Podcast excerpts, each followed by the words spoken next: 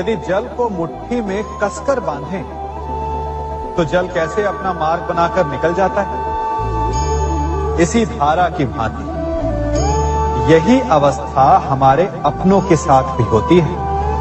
अधिकतर हम जिनसे प्रेम करते हैं, हम सदा उन्हें अपने समीप रखना चाहते हैं, स्वयं से दूर नहीं होने देना चाहते। चिंता करते हैं, भय खाते हैं कि कहीं उनके साथ या उनसे कुछ बुरा घटित ना हो जाए, और ऐसे में हमारे अपने ही हमसे दूर हो जाते हैं, ठीक मुट्ठी में बंधे जल की भांति। इसलिए जिनसे आप प्रेम करते हैं उन्हें स्वतंत्र कर दीजिए, उनकी सोच को स्वतंत्र बनने दीजिए, उन्हें अपने मार्ग स्वयं ढूंढने दीजिए, क्योंकि आप सदा उनके साथ उन्हें मार्ग दिखाने के लिए नहीं रहने वाले। इसलिए अपनों के साथ अवश्य रहें, परंतु उन्हें बांधे नहीं।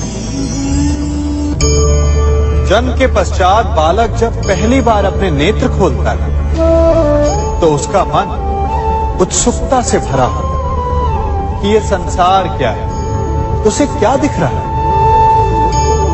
ये उसके जीवन का नया आरंभ होता है, परंतु जैसे हम धीरे धीरे बड़े होने लगते, अनुभव अर्जित करते हैं, हमारे मन की उत्सुकता, हमारे जीवन का चाव होने लगता है।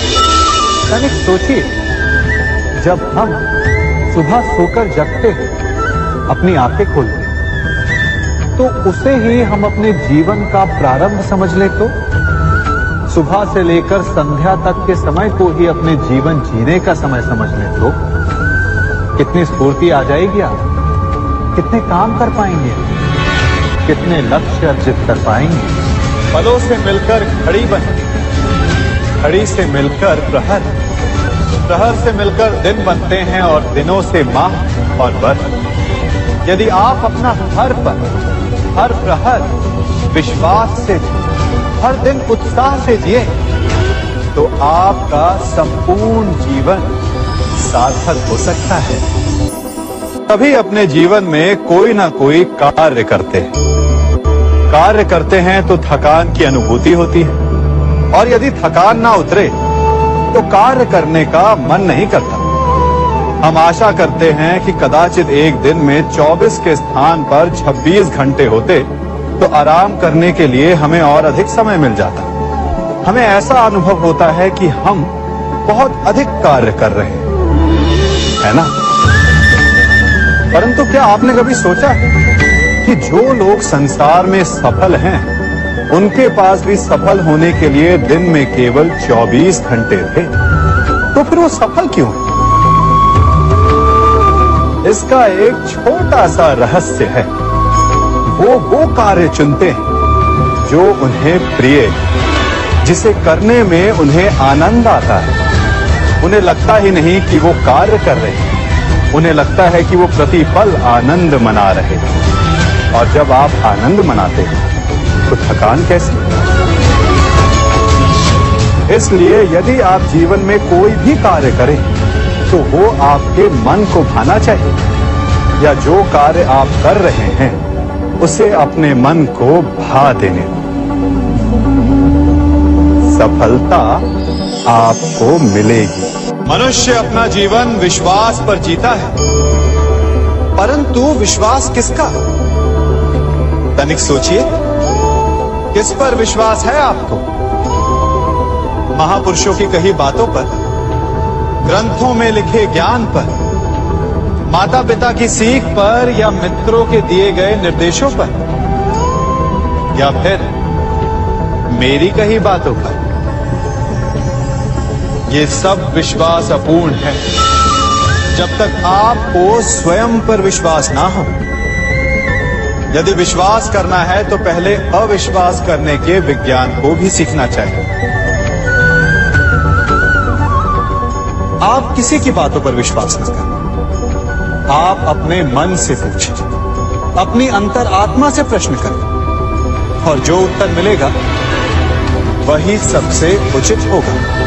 जब आप अपने मन, अपनी अंतरात्मा पर विश्वास करना सीख जाएंगे तो नीति ज्ञान, सब आपके भीतर से स्वतः उमड़ेगा। और यदि आप स्वयं पर ही विश्वास ना कर पाए तो धर्म ग्रंथों में लिखे श्लोक, महापुरुषों की वाणी, माता पिता की सीख या मित्रों का निर्देश कोई भी लाभ नहीं दे पाए। एक पिता होने के नाते आप अपनी संतान के लिए क्या करते हैं? उसके लिए बहुत सारी सुविधाएं जुटाना, बहुत सारा धन कमाते हैं, है ना? और क्या आपको ऐसा लगता है कि यही उचित है आपकी संतान के लिए? इस पंछी को देख रहे हैं, ये भी संतान को जन्म देता है, उन्हें पालता है, पोसता है, उड़ना सिखाता है और भोजन का प्रबंध भी करना सिखाता है। परंतु उनके बड़े हो जाने के बाद उनके लिए अलग से घोंसला नहीं बनाता। क्यों? क्योंकि यदि इसने संतान को सब कुछ करके दे दिया तो संतान क्या करेगी? वो अपनी संतान को तब तक भोजन कराता है जब तक उसकी संतान स्वयं भोजन का प्रबंध करने में सक्षम नहीं हो जाती। और उसका लाभ ये मिलता है कि उसी की भांति उसकी संतान आत्मनिर्भर बनती है। इसलिए अपनी संतान को उतनी ही सुविधाएं दें जितनी आवश्यक हैं। मोह को त्यागें। आपका उनसे मोह उन्हें कभी आत्मनिर्भर नहीं बनने देगा। अपनी संतान को कर्म करना सिखाइए। यदि आपके संतान कर्म करना सीख गए तो वो धन स्वयं कमा लेगी। और यदि वो आलसी, अकर्मण्य बन बैठे तो आपके संचित धन का भी नाश कर देंगे। कभी किसी के यहाँ अतिथि बनकर गए हो? क्या अपेक्षाएं होती हैं आपकी? कि आपका स्वागत हो, सम्मान हो, यही ना? अवश्य कि आपका सत्कार करने वाला मन से ऐसा कर रहा है या उसके मन में कोई खोट है, कहीं वो धूर्त तो नहीं? क्योंकि धूर्त का सत्कार भी विनाशकारी ही होता है। फिर से एक प्रश्न उठता है कि धूर्त को पहचाने कैसे? कभी सर्प को देखा है? उसके निकट जाओ तो फुफकारता है, दूर रहने की चेतावनी देता है। और यदि वही सर्प आपके निकट आकर नृत्य करने लगे तो विचित्र नहीं लगेगा आपको? लगेगा ना? उसी प्रकार किसी के स्वभाव में यही विचित्रता आना धूर्तता का लक्षण है। धूर्तता से आपको ठगने वालों का भी सबसे बड़ा लक्षण यही होता है कि वो आपसे अपने स्वभाव के विपरीत व्यवहार करते हैं। जो आपसे अधिक मीठी बातें करे और अत्यधिक विनय दिखाए तो उससे सावधान हो जाइए। क्योंकि मित्र दिखावा नहीं करते और अत्यधिक प्रेम का दिखावा करने वाले मित्र नहीं होते। अति विनयम धूर्तस्य लक्षणम।